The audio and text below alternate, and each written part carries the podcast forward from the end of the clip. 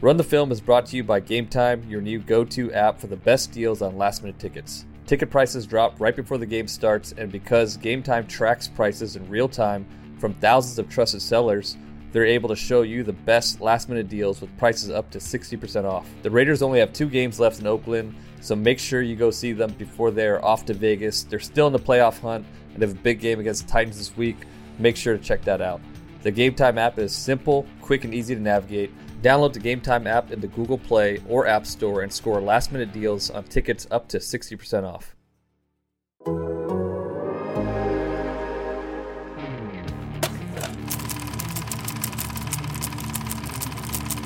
Man, you gotta get a you gotta get a, a cheat sheet or something.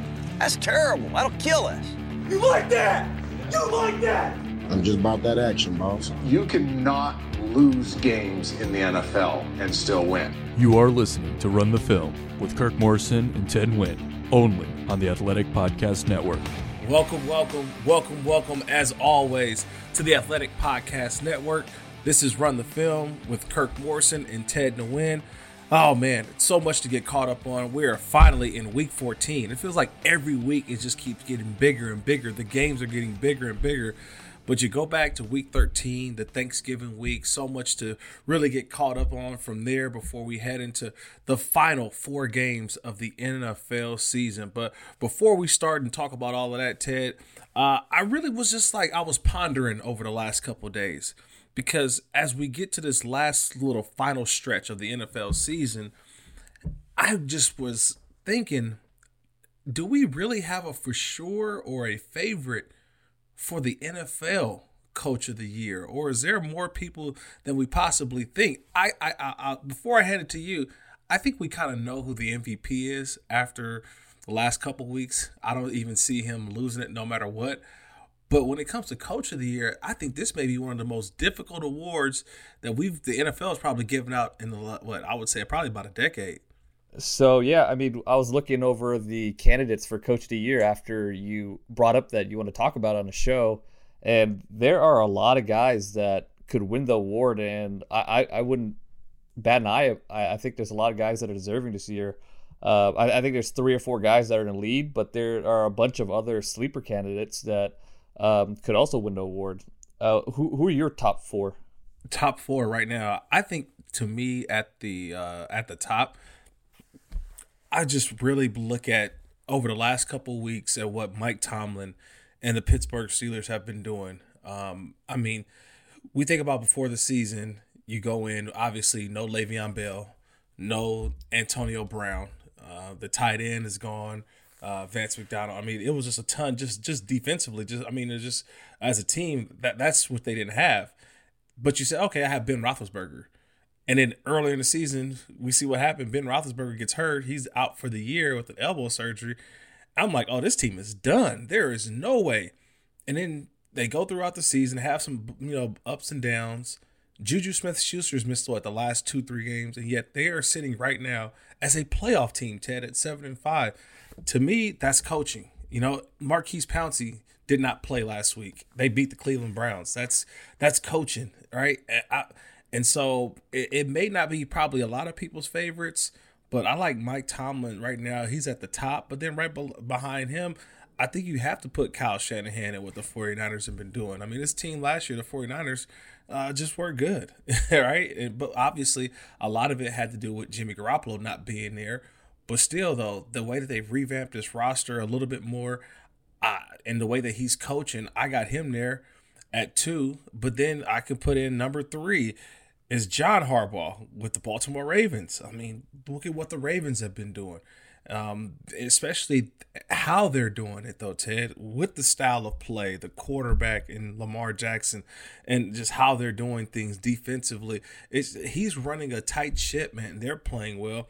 And then I think the, the fourth guy, and um, to me, it, it's I kind of not necessarily biased to this, but I, he's just doing it under the radar, I feel like. And I thought on Thanksgiving Day, he should deserve more credit. No one's talking enough about what Sean McDermott and the Buffalo Bills are doing, because we were so caught up in Jerry Jones, Jason Garrett, and all that, instead of just applauding what Sean McDermott has built in Buffalo over the last couple seasons. It wasn't so far. He's not too far removed from the whole, um, oh my God, his name is slipping me.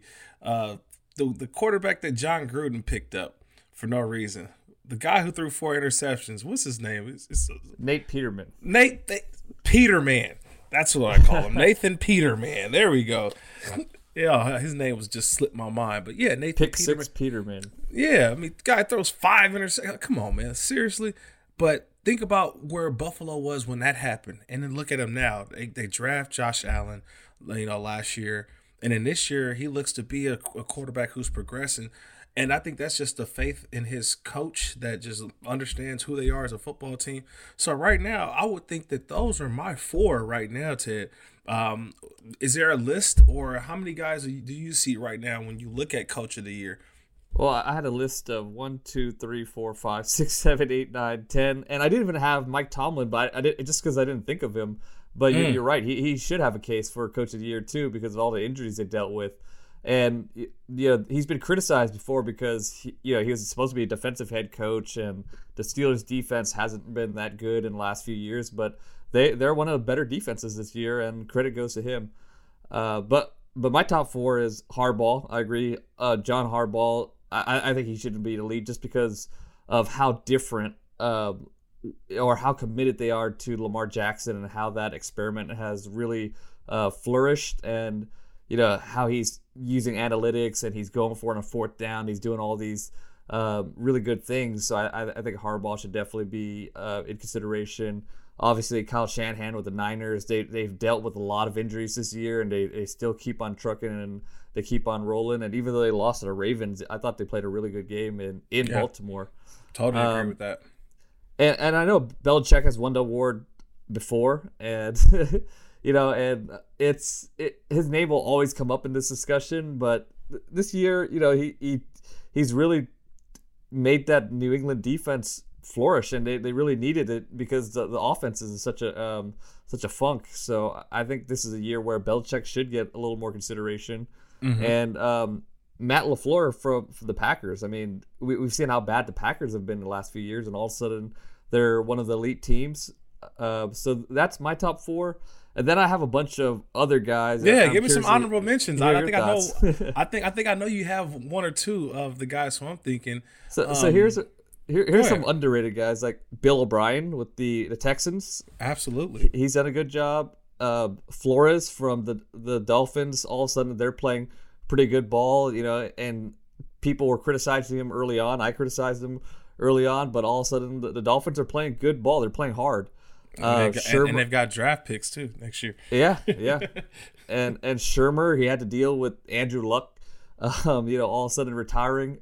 Uh, no, Frank Wright. Sorry. Frank Wright, Frank yeah, Wright, yeah, yeah, Frank yeah. Wright. I know what you're talking about. Yeah, had to deal with, the, yeah, had to deal with Andrew Luck retiring before the season, and they're in the in the playoff hunt. But you know, it, they they lost a bunch of close games. If they won some of them, I, I think I think he definitely would have been uh, a little higher up on the list. But uh, they've kind of tailed off recently. And Sean McDermott, like you mentioned, you know, he the Bills are a legit team. People keep hating on them, but They're they're a legit team. They are they have a really strong defense. Josh Allen is playing good ball. Uh, so yeah, Sean McDermott deserves consideration. Pete Carroll, the Seahawks are oh, playing man. good ball. So I mean, all these guys could. I got could, another one for you though. Yeah, I got another one for you. How about this? You go out in week two, and all of a sudden your Hall of Fame quarterback breaks his thumb, and you're out. And so enter Teddy Bridgewater. And they end up losing that game at the Rams, but yet they go on the road the next week at Seattle, and they go out and beat Seattle. Only one of only two of Seattle's losses this season were to the New Orleans Saints and Sean Payton. I think that what they were able to do without Drew Brees, it's, it's almost to a point where we've kind of glossed over that. Remember, Teddy Bridgewater was the man. He was on, uh, I think he did not lose as a starter this year before they got Drew Brees back in there, and then boom, look at where they're at right now. So I'm kind of like, wow, there's really, man, this is no, not even a joke. The coaching this year in the N F L has, to me, has been great. And I don't even think it's been highlighted enough because you've had coaches that had to do a lot more. I mean, I know, I don't, Andy Reid even could be in there having to deal with not having the, the reigning M V P of the National Football League didn't play, what, about a two or three game stretch? And yet his team right now is still sitting in first place in their division and playing their best football at the right time. So this may be one of the tightest races, I think, for N F L Coach of the Year, because there's a lot of guys who they may not win it, but definitely deserve the recognition on the job that the jobs that they've done. Yeah, no, I agree. Um, I mean, if any of those guys we mentioned wins, I wouldn't have a big problem with it.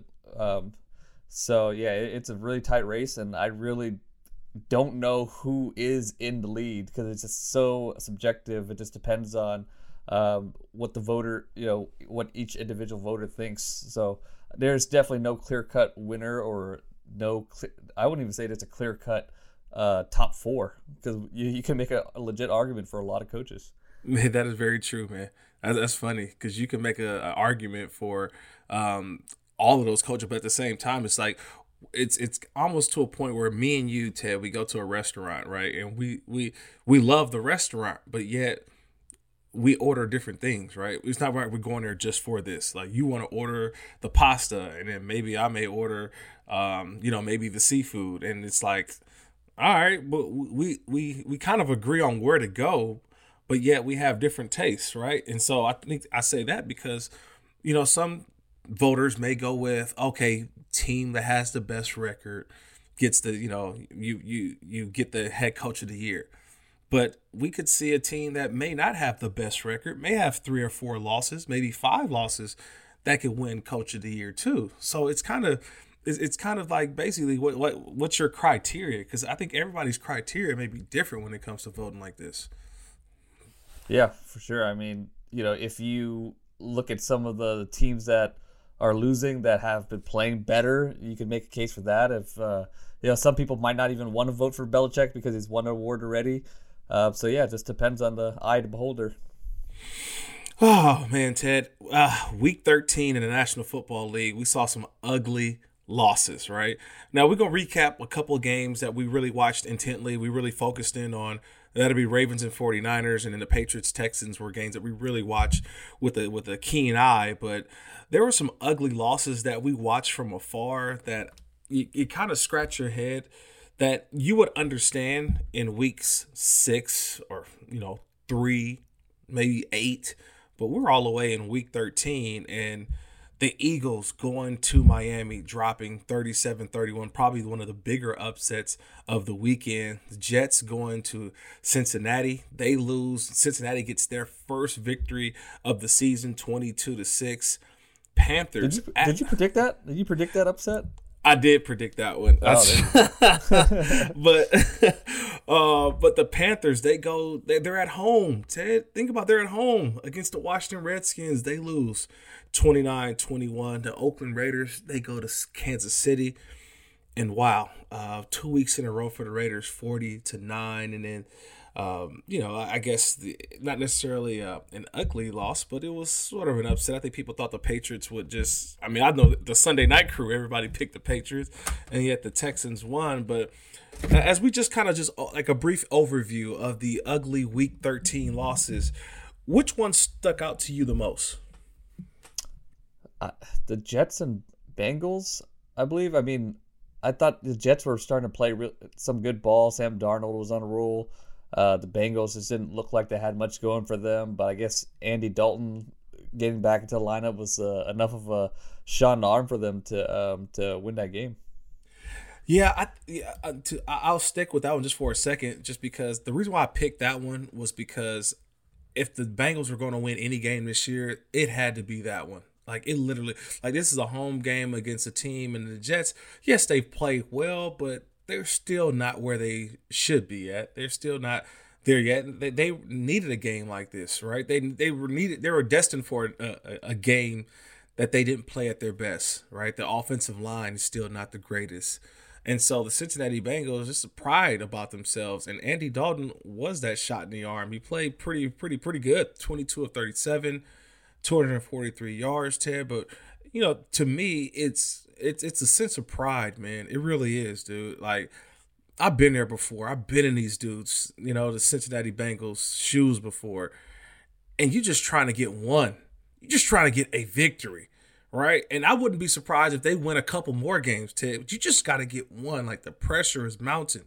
Like, you, you, you're feeling like your, your sacrifice and everything that you're doing, like, it's, you're not getting that reward. And that's the one of the, the worst feelings in the world, Ted, is all your hard work and you sacrifice, you do everything possible, and you go out there Sunday, you get one opportunity. And when you've done it now, what is it, uh, for them, eleven times and lost eleven, uh, you get to the twelfth time, it's like, look, all right, we got to do something, because I'm not about to just keep going out here battering my head up against for no reason. And so to see them go out there and win, I think that one, uh, definitely one of the bigger ones. Um, I think the one that stuck out to me um, the most, Ted, was, and it was unfortunate, but it was the Oakland Raiders loss at the uh, Kansas City Chiefs. You know, them having an opportunity to really put themselves not only in just a playoff picture, but the A F C West, kind of make the Chiefs a little bit nervous. You know what I mean? They had won a, you know, a, uh, they had a one nice little winning streak right before the Jets game, and then all of a sudden they go to New York.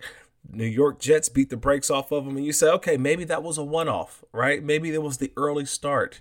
Uh, you had come up with all the excuses, but then you go on the road to a division rival, and you get beat like that. Like, it's, you can't, you can't get beat like that, man. Like, that's just not, that's not acceptable, Ted. It really is not. So I, that's the one to me of all the games. Like, that's the one to me that really stuck out. Maybe because I'm, like I said, maybe a little more biased than anything because I'm a former Raider. But that one hurt, man. You you can't let Kansas City do that to you. And I think I added it up, right? Is it the two games this year, I believe? What is it? Um, they, what they score in week number, they play in week two, I think, the uh, the Chiefs and the Raiders, they scored twenty-eight points, right? And then t- to ten. So I was doing my uh, my quick math here, Ted, by the way. And that's basically sixty-eight points to nineteen. Yeah, this season. Like, you, you've, that's sixty-eight points to your nineteen. And you talk about being a playoff team, and now I think with, with a loss the way that they did the last couple weeks, it just brings up so much more about, are, do they have the right quarterback and all kind of stuff. So of those crazy losses this week, that's the one that really stuck out to me the most. Yeah, and do you think um, – and, and you've played a lot of cold weather games, especially when you, you play for, for Buffalo. Do, do you think it, it's a real thing where Derek Carr – struggles against the cold? Is it a real phenomenon where a guy might not be able to think straight or really gets distracted by our cold weather? Do you know players like that, or have you ex- experienced anything like that? Well, I, I will go, I'm, I'm going to go two ways here, Ted. So the first way I, I'm going to tell you is that just being a player in, in, in cold weather, it is, it is not fun. Um, it is really not, because the cold is just, it's, it, it really makes your body, like, you feel every single hit. Like, if you hit a guy, like, you know, when it's warm, sometimes it just, you bounce right up, and, you know, your body's just lathered up, you warmed up, right? You know, when people go work out at the gym, right, they just don't jump right in and start working out. They try to do a little warm up. You know, you do a little warm up, you get the body lathered, and you're ready to go. And you kind of keep that lather throughout the game. In a cold, cold weather, there is no lather. You are just cold. So it's like you're going out there to go work out, but there is no warm-up each time you come off the sideline. And so it's difficult at times to tackle. It's difficult at times to really do keep your focus. So that's the first part. I think the second part to this is that, um, and this is something that, you know, here in, in Los Angeles that we talk about a lot with Jared Goff, the quarterback of the Rams. Um, now, I don't have it right here in front of me, and maybe I can go find it in terms of Derek Carr's hand size. But for Jared Goff, that was one of the criticisms coming out of Cal for him as a quarterback around the N F L, was would he be able to play in a cold weather city because he's got small hands? Would he be able to grip the football when the weather dipped below forty degrees? You know, would he have to wear a glove? You know, things like that. Would he be effective? And so I think that could be something with Derek Carr, is that the way that he either grips the football, or how big his hands are, or when it's that cold, does a ball feel different to him? Because it's one thing when it's a one-off, right? I say there's some things like one-off. You've seen teams like, oh, man, they got him. I see it in N B A all the time. But when you come back and play the way you did multiple games in, in the cold, yeah, it, you're not a cold-weather quarterback. And now it's it's starting to become a thing for him. And I think it may have a lot to do with probably the way that he grips the football. Yeah, and just looking at their measurements now, Goff has nine-inch hands, which is in the eighth eighth percentile, which is very low. And Derek Carr has nine and one-eighth hands, which is in the sixteenth percentile, which is really small. So, I mean, it, it it's a legit thing. I mean, it his at first I kind of excused it. Like you said, I kind of like, oh, you know, the sample size is not that big. Maybe it's just a, a bit of a fluke. But now it's like he, you know, he keeps doing it. His This is a legit thing. So something to watch out for. And, uh, you know, he'll probably play better in those those uh, warmer games. But, you know, if you're Why, trying to you play in the playoffs, you got to you got to play in the cold. Yeah, you know what? Two things while you're at it, Ted, since you're my, uh, my, my researcher for the day. Russell Wilson hand size, and also Josh Allen hand size, because we've talked about Buffalo, right? Place where I used to play at. And Josh Allen was a guy that when he got drafted to Buffalo, I think some people were saying, oh, he fits what Buffalo does. Because I had a chance to watch Josh Allen when he was at the University of Wyoming and played in cold weather and didn't play with a glove on. So you would think that he has hands that when the weather gets cold, he still can grip the football and let it and let it rip. And I think the same thing with Russell Wilson, a guy that even though he's small in terms of height, but he has big hands, and to play in Seattle and be able to throw the football for people who watch Monday Night Football, you know, that's one of the reasons why you have to be a special quarterback to play in those elements, especially when that calendar turns to December. Yeah, so just looking at it now, Russell Wilson has ten and a quarter inch hands, which is ninety percentile, which is ridiculous. I mean, he's not that tall, but his hands are his hands are huge. Yes. And uh, same thing. Oh, yeah, Josh Allen, ten and one-eighth inch hands, eighty-six percentile. So, yeah, I mean, you know, people people laugh at it, laugh at it, but it, it hand size does matter. Yes. See, I'm trying to tell people, man. That and that's just for me. Just, I was just thinking about it because when these quarterbacks come out in the draft, Ted, I, I, I always there's certain things that I look at, right, and because there's only certain places that they can really play. Let's be honest. Right, I think for like a Patrick Mahomes, his hand size, yes, he can play in Kansas City. You know, big, big hand size, can throw the football. But, you know, if you got like a guy like Drew Brees, not necessarily big hand size, but remember throughout his career, he played in a warm climate in San Diego when he was a Charger, and then he's playing inside the dome, you know, in, in, uh, in New Orleans. So he's in an a, you know, easy environment.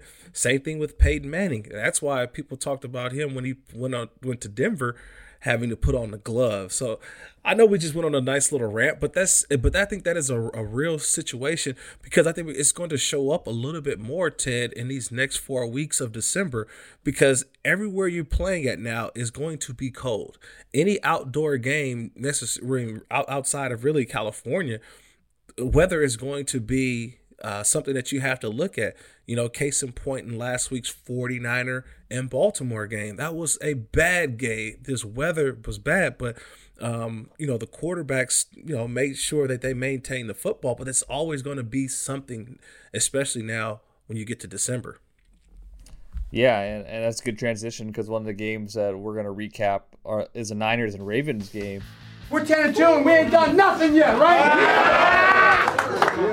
That was a team victory. Offense, defense, and special teams.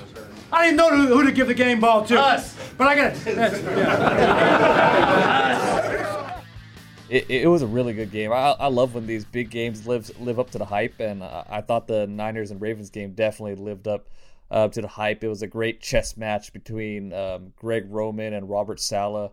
And, and you know, it, this I, don't, I think the Niners defense played well well towards the third in the third quarter, but they really didn't have an answer for Lamar Jackson. I, I thought the low score was more to do with the weather, and they, they weren't able to punish the Niners for um, for coming up on against a run. But uh, I thought throughout the game, uh, Greg Roman just had a bit of an advantage over Robert Saleh, and the, the Ravens offense was just able to do Uh, enough to um, to you know get this win against a pretty good Niners team. Oh man, you know what, Ted? I was uh, I, I was thinking as I was watching this game, because this was the game of the week. I mean, I think maybe the game of the season right now in terms of just two teams who we think could be on a collision course for Miami, Super Bowl fifty-four. And as I'm watching that game, um, and having watched last Monday night live, Lamar Jackson and the Baltimore Ravens, Ted, you watch a lot of film, brother. And I'm just trying to figure out, what is a defensive coordinator like Robert Saleh and guys around the league, what are you supposed to do with Lamar Jackson? Or if, if you're going against the Baltimore Ravens, if there's one thing that you could take away, what would that be? Because I'm trying to figure out, like, all right, well, I want to make them do this. But if I make them do this, then you got to worry about this. And if you worry about this, you got to worry about that. Because I say that because how many times did I see, whether it's Eric Armstead, whether it's DeForest Buckner, literally tackle Mark Ingram to the ground, yet he had no football in his hand, right? Crashing down from that, you know, defensive end position, or kind of being let go. And then Lamar Jackson takes off around the corner, right, with blockers in front of him. And then next time they're kind of staying there and they're, they're kind of um, what we call just feathering the quarterback is what we call it. And the, the minute they do that, they hand it off to Mark Ingram or Gus Edwards, and they're getting eight, nine yards a clip. And I was telling my buddy this the other day. This is the funny part. It's like, yeah, but, you know, they should just, they should just, you know, they should just go after Lamar. Don't even worry about Mark Ingram. I said, dude, as a player, Mark Ingram is the worst, because when Lamar Jackson gets an eight-yard gain, nine-yard gain, he heads back to the huddle. When Mark Ingram gets an eight, nine-yard gain, he is up boasting. He is up, yeah, baby. You know what I'm saying? Like, you know, he's doing everything. Like, he up there dancing and moving. And that, to me, that, like, that irks you even more as a player. And so now you're like, you're more worried about trying to knock that dude out. And so now you're all out of whack. So I, I'm just trying. I'm, I'm at a, I really am. As a, as a former defensive player in the league, man, I'm just really trying to figure out. And the closest thing I can think of, Ted, to going back to this was two thousand twelve uh, when I was with the Buffalo Bills and we played against the forty-niners. And this is when Colin Kaepernick wasn't the starter yet. It was still Alex Smith. And they only had a set of plays for Colin Kaepernick. Not a full gamut of not. He wasn't the starter yet. He was just some select plays that John Harbaugh and Greg Roman and those guys had for him. And it was like we had to practice him, but we didn't, you know, didn't see it, uh, you know, for, throughout the whole game. And now to see a whole offense just be run that way, it is just difficult, man. Yeah. Well, the, the big challenge with stopping the Ravens is, Uh, Greg Roman, he, he's been running the option since two thousand twelve, so he's an option Correct. expert. And then for defensive coordinators that have to play the Niners, they have one week to become option experts because they don't see that option every week. So they have one week to catch up to Greg Roman, and it's impossible to do. And then on top of that, even when you're in position to make plays, you have to tackle Lamar Jackson, which is a, a, a huge challenge in itself. I mean, Uh, a lot of times they were trying to do scrape exchanges where they had a defensive end knife in and take away the running back Correct. and have the linebacker loop out to try, to take Lamar Jackson, but they they couldn't do it. it. Lamar Jackson was just too fast. So yeah, because uh, you go they, too you go too wide. I we I remember you used to do that. So like you mentioned, he crashes down and the linebacker has to overplay it. But when you got it's one on one linebacker and Lamar Jackson, you, you take your guess who you think is going to win that matchup. It's Lamar Jackson half the time, and so yeah, it's just it's just difficult, man. Yeah, and and then when you do that, then they're starting to do all their motions and they're adding insert blockers for Lamar Jackson. So then you know you have a scrape exchange, and all of a sudden you have a, a tight end coming arc around to take the linebacker, and then you have to have somebody else scrape exchange from the backside, and they're just too slow. So it's like they just have way too many answers for all for all these you know typical answers to take away uh, the the option, and it's just so hard to do. And you know I just don't know who can stop this Ravens attack and how you stop it, because they're so good at blocking inside that you can't just say, oh, we're gonna let Mark Ingram. Uh, Mark Ingram beat us because he's gonna go north and south, and he's gonna he's gonna get four or five yards a pop, and they're going to be happy doing that. And if you try to take that away, then you have to deal with Lamar Jackson on a perimeter. And if you're going to put your free safeties up in a box, and then you have to deal with Mark Andrews going deep or uh, Hollywood Brown going deep. Uh, so right now, I just don't know who can stop the Ravens, because they, they just saw the two top defenses in the league. They just beat down the Patriots, and they just beat down the Niners. So I, I really don't know who's going to stop this Ravens attack. Yeah, I saw him up close beat down the Rams, too, with, with Aaron Donald and Jalen Ramsey and those cats. I mean, it, it's really legit. But I think the other question I would say in watching this game, and I think this kind of got overshadowed a little bit because of Lamar's play and, and, and, and the Ravens winning. But I thought f- for the conditions, for that environment, for that big of a game, I thought Jimmy Garoppolo played pretty okay. Like it wasn't, it wasn't lost on him. It wasn't, you know, won by him, obviously, but I thought that he played well enough to win. He made some throws. He made some things happen a little bit, but also too, the Ravens got, like you mentioned, a stout defense. And if you tell me, you know, going into the game that, you know, at halftime it was going to be fourteen, uh, what was this? It was seventeen fourteen. And in the second half, you know, the 49ers, they did end up scoring, uh, I think just a field goal at the end, but to be that close of a game and the way that Jimmy just kept his poise, I thought he deserved kudos for the way that he played. But like I said, he just got overshadowed because we were so busy looking at number eight for, for the Baltimore Ravens. Yeah, no, I, I agree. It, it's that was a really wet. There's like some rainy games where you can throw the football and you, football, quarterbacks will have some control of the ball. But this was a type of game where it was so rainy that It, it was very, very difficult to handle the ball. You you can't really lead your receivers too much because you don't want them catching away from their bodies.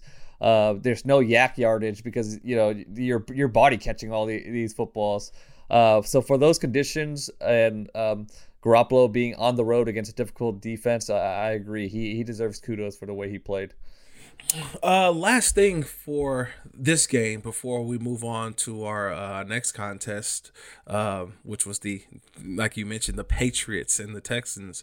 Um, I, I do want to say that defensively for both of these teams, the guy who really stood out to me on both sides of the ball, one of them is Marlon Humphrey. He led the uh, the Ravens in tackles. He's been kind of a hybrid corner safety. He does a lot, and he showed up in the run game as well. He was the defensive stalwart for the Baltimore Ravens, but I looked on the other side, and look, Quan Alexander is not with the 49ers. He's tore a pectoral. He's out for the year.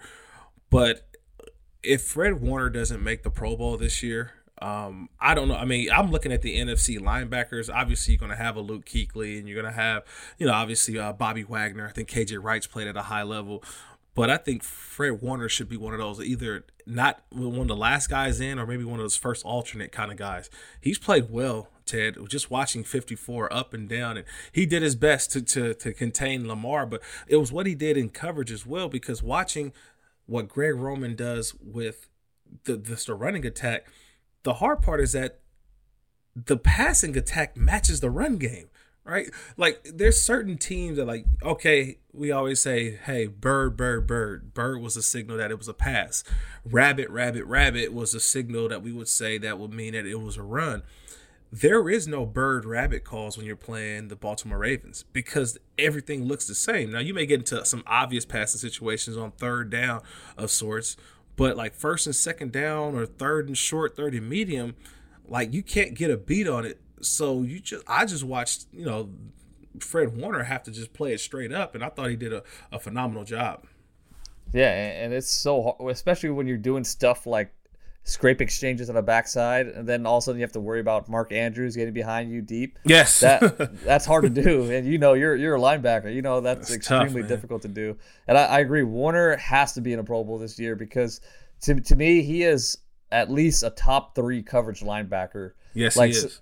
The way he could play man-to-man and drop into zones, and he just has a really uncanny ability to um, to read route combinations and drop right into where uh, the the offense wants to attack. So yeah, I agree. Warner Warner deserves to be a Pro Bowler this year.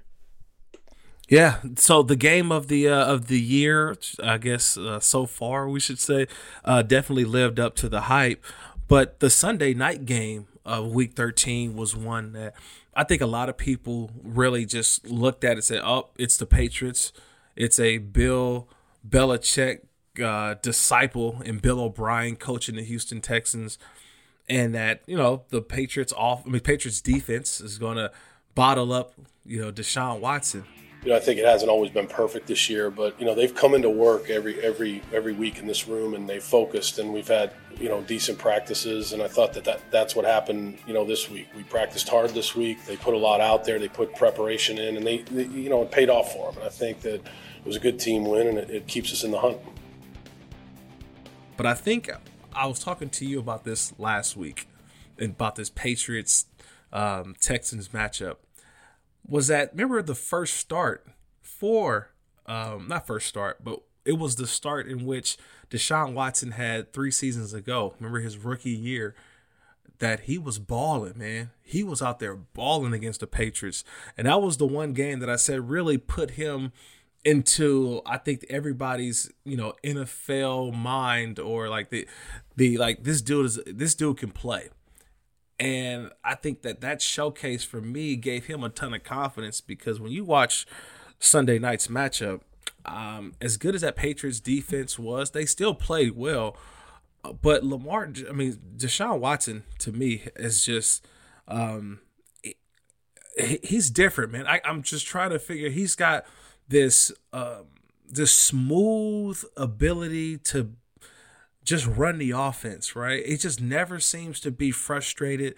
I, I his demeanor is something that I'm like, that I, I I feed off of that, just watching it. Like, this dude is just confident. He's not cocky by no means.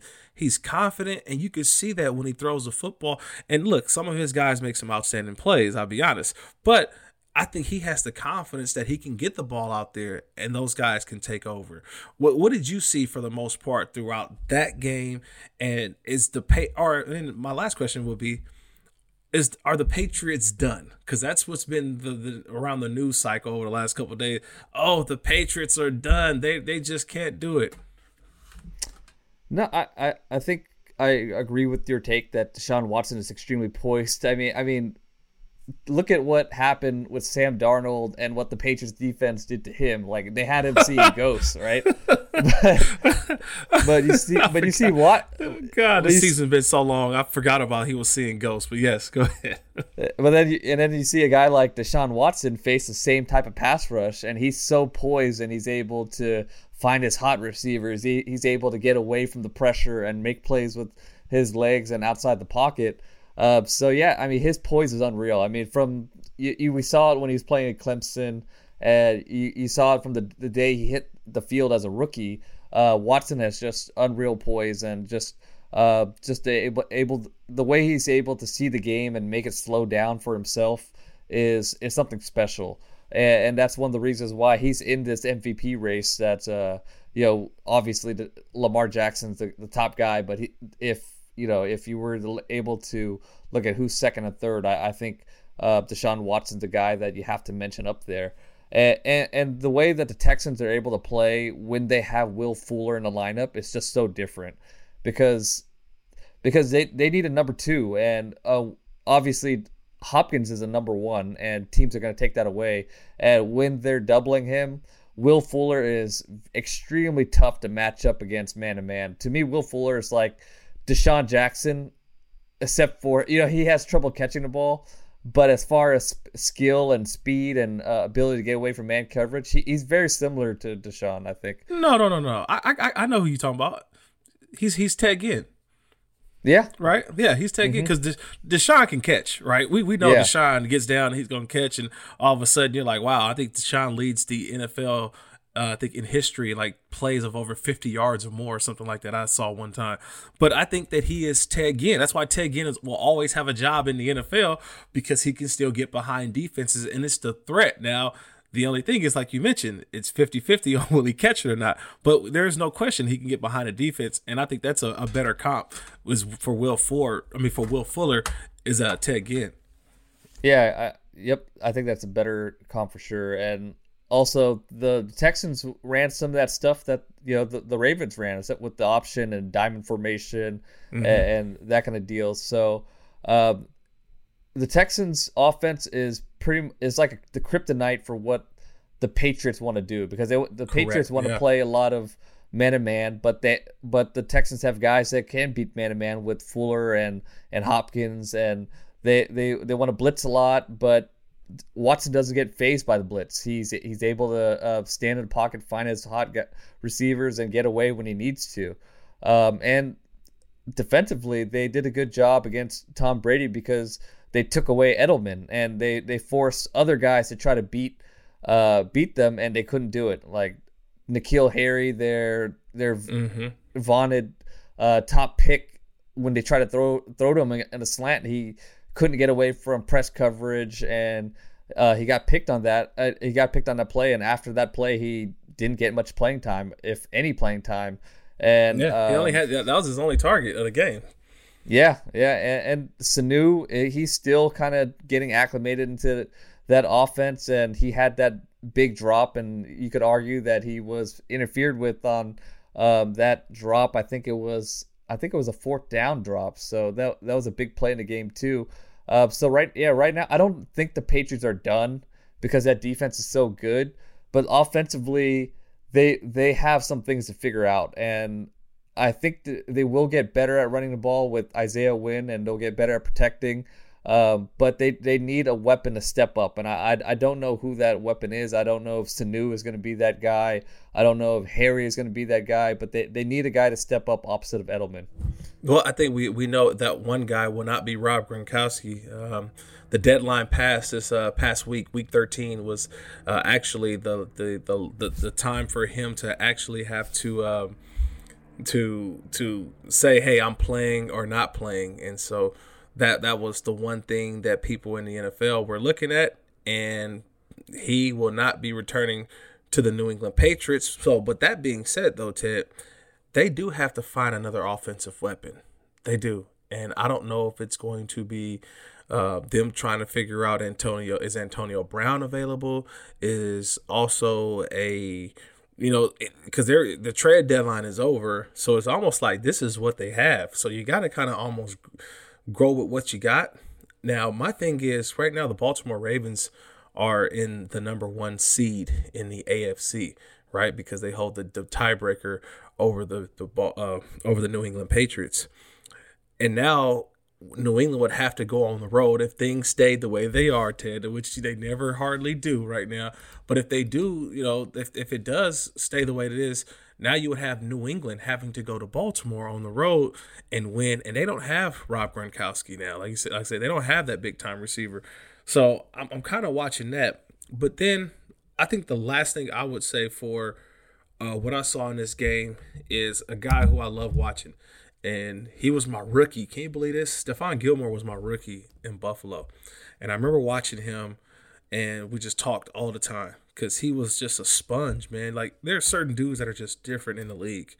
Like, when they come in, and he came in, you know, highly touted, kid out of South Carolina, cornerback, and struggled a little bit in the beginning uh, like normal guys do, but his temperament, he is just the, he's the, first of all, he's a nonverbal guy. He doesn't talk at all. Like, literally, like, just doesn't talk. He's kind of like Kawhi, but he's different. He does have personality, but you got to, you know, open up to him. You talk to him a little bit off the field. But once, you know, you're in his circle, he'll love to talk to you, sit down. And we just do it to talk about football, and to watch him throughout, you know, just this season, he's the best corner in the N F L. And again, he's matched up with DeAndre Hopkins. DeAndre Hopkins does, does not score a touchdown. See, receivers can have catches. They just can't have touchdowns. And that's what I think week in and week out, Stephon Gilmore gives him. And I think what's really happened in that situation, though, Ted, was that it was the other players who got going. Will Fuller, Kenny Stills, those guys are what's really going to hurt the Patriots. If you can get your, your, your number two and three guys to be the guy, that's the only way I think that you beat the Patriots defensively, because their run defense is, is stout. I mean, they, they, they, they, they, they're always in their gaps. They're going to be sound and strong. But if there's one thing, like you mentioned, when in terms of trying to beat the Patriots defensively, like the Texans did, it's going to have to be beating the man-to-man coverage. But your number three is going to have to be their number three, and I think that's going to be the matchup.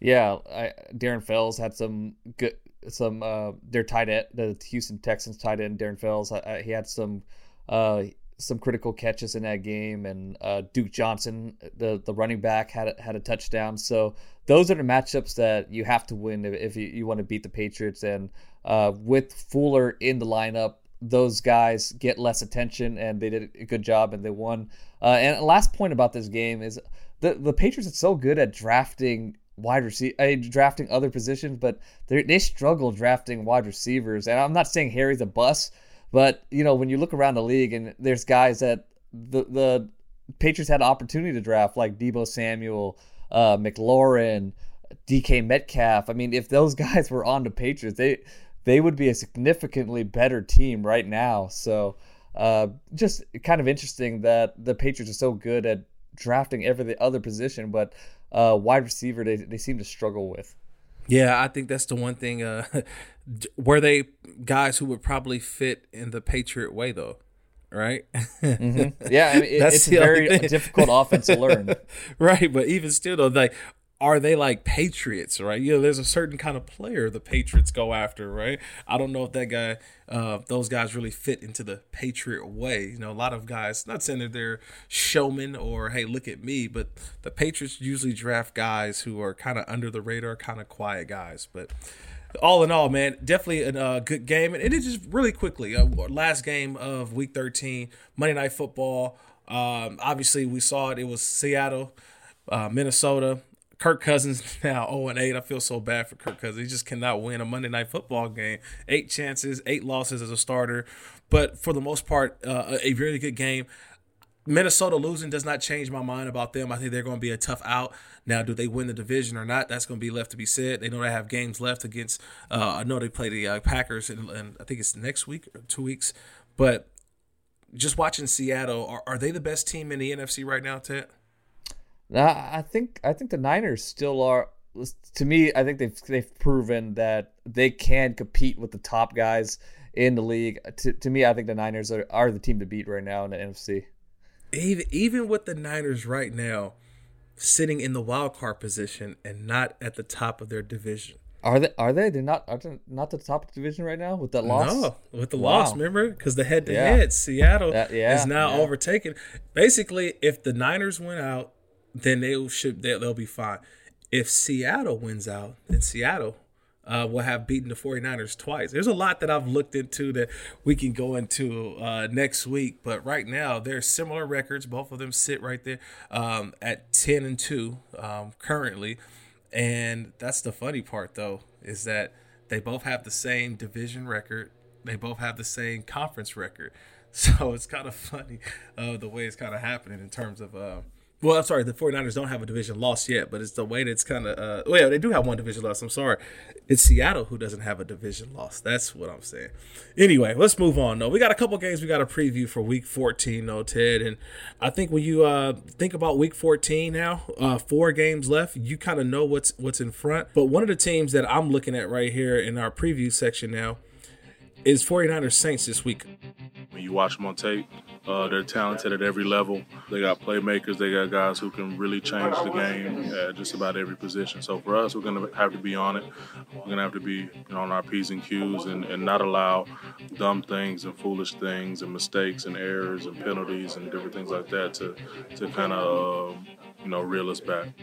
Because this was like the the, the, the the gauntlet for the 49ers. They had one of the toughest three-game stretches in N F L history in terms of teams' winning percentage, right? It started with the Green Bay Packers. They slayed that dragon. Then it was the next one. Week two, I mean, well, then the next week was obviously the Baltimore Ravens. Did not win that one. But now they have to go on the road. And this is the one that a lot of people are saying, okay, if the 49ers lose this one, they're sitting now at ten and three. I've always said they'll be twelve and four this year uh, throughout the season. I've been big on that. I've been on San Francisco radio telling people they're going to be twelve and four, twelve and four. And after thirteen and three, that's great. But it's just the way that they right now, they're hitting some key injuries again at the wrong time. Richard Sherman, who's played at a Pro Bowl level, um, he may be out this week. Um, I think just Kwaski Tart, I, I forget, he may be a little bit banged up. And you're going against Drew Brees, and it's New Orleans Saints offense that's just been rolling. And if they don't have Richard Sherman, Ted, in the, in the preview of this game, 49ers Saints, if they don't have Richard Sherman to at least shadow or do something with Michael Thomas, Michael Thomas may have thirty catches.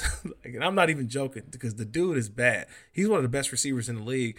And I think, I don't know if the 49ers have a corner who can stand up to what he's, what he's capable of doing. Yeah, I don't think they have a guy that could play him one-on-one, but I, I think that they can double him and take chances on the other guys that are in the Saints, because they don't really have, other than Michael Thomas, Jared Cook, you know, might be the number two guy. Uh, Ginn is still there, but they, I mean, they just don't, I, I think the Niners can double Thomas and take chances on the, the rest of the, the Saints receivers. Um, obviously, you got to worry about Kamara in the passing game. Uh, but they just ha- don't have a guy that, ha- that has proven to uh, be able to beat one-on-one coverage consistently. And I think Witherspoon, is, you know, coming back from the injury, is starting to look good. Uh, Mosley, the other corner that ha- that was playing a Witherspoon spot, um, he he's pretty he's he's looked pretty good too. Uh, so I-, I think the Niners can double Thomas and. Uh, just take chances one-on-one with other guys. Yeah, uh, Traquan I, I, Smith is like, I think he's the other guy. I think that's yeah, run out there, but he's not it's, very consistent. No. Um, and and the the Saints, the one weakness they, they have, I, I don't think they're very, super, very good against the run. Mm-hmm. Uh, so I, I think the Niners will be able to run the ball on them. I think on paper the Niners could win this game, but I, I don't yes. know how they're going to perform with the injuries. And, you know, after an emotional game like they played in Baltimore, it's going to be difficult to be to go on the road against uh, New Orleans. But I think on paper the Niners are the better team. So I, I would, I I I I, would, I think I'll take the Niners in this game. Uh, but I do worry about worry about the injuries and the the toll of playing a, a difficult game in Baltimore and then having to, to go on the road um, to New Orleans. So on paper, I think the Niners. I, I'll you know I'll, I'll take the Niners. I'll take the Niners. Man, I I'm thinking the Niners. Uh, um, this is gonna be a tough one, because I'm trying to figure out in, in my head, Ted, that like for them to go on the road. In New Orleans now. Now, look, Baltimore is a tough place to play. Don't get me wrong. But now going into the Dome in New Orleans, and New Orleans right now currently the number one seed in the N F C, and how loud that place is and how it will be like a playoff atmosphere.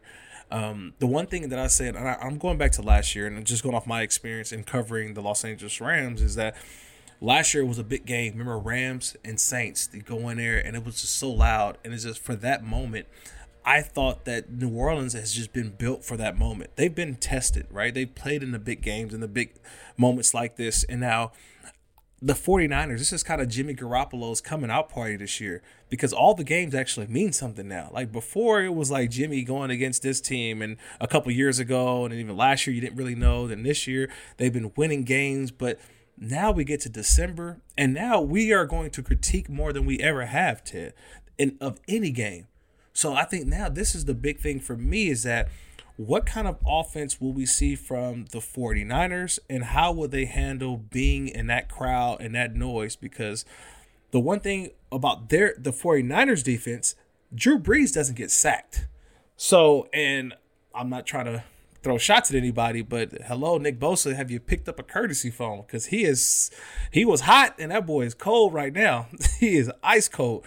Because I think teams are starting to see what, Ted? They are getting rid of the football quickly now. They're like, we are not about to sit back in this pocket and allow this 49ers rush to get there. Maybe a long down in distances, but for the most part, if we can get it out quickly, that's the only way that we're going to beat them. That's what Drew Brees, I think, is going to do. They'll take their shots. They'll do some things, you know, to to uh, try to push the ball down the field a lot more. I don't think they can execute all the way down four or five-yard gains, but I think it's getting the ball out quickly if you're the Saints. And then for the 49ers, I think they, they got to utilize that run game like you mentioned. Like you, you need another game like you got from Mostert last week, right? That was huge for them, um, the way they ran the football against the Ravens. That's really, I thought, what kept that game really so close was that the 49ers were able to possess the ball for a lot, and they got some big runs. If they can do that again, that's what's going to quiet the crowd. But I'm telling you, it's going to be the environment that may be what cost the 49ers this football game. So that's why I got to go with the Saints on this one. Yeah, I think the Niners are going to be pretty aggressive and play and dare Drew Brees to beat him deep, um, and and I think that offensive line is a little banged up right now, so I think the rush will be able to pressure Brees. Um, but I agree, I, I think the environment and just the fact that they played in Baltimore the week before will be factors. But I just think that this game matches up well for for the Niners, so we'll see. We'll see. It's going to be a good game. I know, I know. That that's all we care about, right? We just want to see a good game because I think it's another test to see where the 49ers are, and I think that that's going to be one that, um, you know, will definitely give us a better picture of the N F C. Now, this one, the next game that we're going to preview, and excuse me, Ted, for one second. I just love doing this one. But Flexa, Flexa. Now, it's another part that comes on after that I don't want to say on the podcast, but... Uh, flicks, uh, time to have. All right. But anyway, I'm bringing that up is because this was not supposed to be the nightcap. This was supposed to be an early game. We unfold the game plan. You ask the guys to do things and there's, they don't flinch. Um, whatever you need me to do, coach, that's what, that's kind of the response we get. And, and that's refreshing. It's, it's a, it's a team put together that guys that care about one another. Uh, they're w- willing to work hard. Uh, listen, we're not where we need to be yet. Buffalo taking on Baltimore, and all of a sudden the Chargers lose. Literally, Ted, as soon as the Chargers, and that's another ugly loss that we forgot to go over because it just it was just the Chargers charging, right? Mm-hmm. Uh, it was basically Chargers tie the game, tie the game up. Then Denver gets the ball back. Drew Lock tries just throws a deep pass. Chargers get called for pass interference. Brandon McManus comes out, kicks a field goal, and the Chargers lose. Well, once that field goal went through, the N F L got on the phone and said, we are not putting these Chargers on national T V. So they said, uh-uh. Thank God. They take the Chargers off national T V. And actually, we get a matchup that I really want to see. The Buffalo Bills taking on the Baltimore Ravens. And I think if you probably looked at this game in the beginning of the year, you're like, uh, okay, that's just, that's just a game. But now this game takes on a little bit more precedence now because uh, – I really believe that this is an underrated team in Buffalo, that if anybody has a shot right now, I think that Buffalo's defensively, they've got some weapons and some things that could probably slow Lamar Jackson down. I, I like what Sean McDermott has built, and he's got some fast flow linebackers. He's got some corners and some safeties that are downhill. You you, you watch him play. For people who watched him on last Thursday against the Dallas Cowboys, this is a good defensive team. I love Ed Oliver, the rookie up front. He's starting to play well, had a couple sacks last week. And so I think this this team, the the, the uh, Buffalo Bills, they want this to be a bar fight. They're, they don't want this to be to be a shootout. They want it to be a bar fight. Even even their quarterback, Josh Allen, not saying he has a, uh, the same skill set, but he does something similar to Lamar Jackson. He can prolong, or he can, you know, extend the pocket a little bit, extend the play a little bit, make some throws, make some time, you know, buy some time and make some plays. So this is going to be one of the fun, interesting matchups, and I'm so glad they put this on Sunday night, Ted. And even though I do have the Baltimore Ravens winning, I would not be shocked if the Buffalo Bills won this football game because they they play games in which they win ugly too. Like, they're not afraid to lose ugly. They're they're not it's like, oh, we we won with style points. No, they're not Kansas City. They they want to win ugly, and I think that takes from their that comes from their head coach. Yeah, P- people have to stop underestimating the Bills. They're, they're a good team, uh, but. Look, if the Bills cannot stop this Ravens offense, I don't know if anybody can stop this uh, this Ravens offense. That's very true. Yep, they, they're, right. They're stout. The Bills are good against the run, and they have corners that are able to handle um, outside guys and stay on islands, so the safeties could kind of uh, focus on their assignment football. Uh, so, you know, we the, the Ravens, they, they were able to beat the, the, the Patriots defense pretty well. They were effective against the Niners. And if they have another big game against the Bills, I, I just really don't know if anybody in the league could stop that Ravens uh, offense. Um, and on the other side of the ball, Josh Allen he was pretty bad against the blitz as a rookie. He's a little bit better this year. Uh, they've been able to nullify the blitz a little bit with no huddle. Uh, but we know your guy, Martindale, loves to blitz in Baltimore. So yeah, it, it's, it's going to be a difficult game for Josh Allen. So I got the Ravens winning this one. Uh, but we'll see how it's really going to be up to that Bills defense to to try to contain Lamar. And and if they cannot do it, I don't know anybody in the league that will be able to contain uh, this option attack. For more exclusive N F L content, including players to watch, go to the athletic dot com slash run the film for a free seven day trial and forty percent off subscription.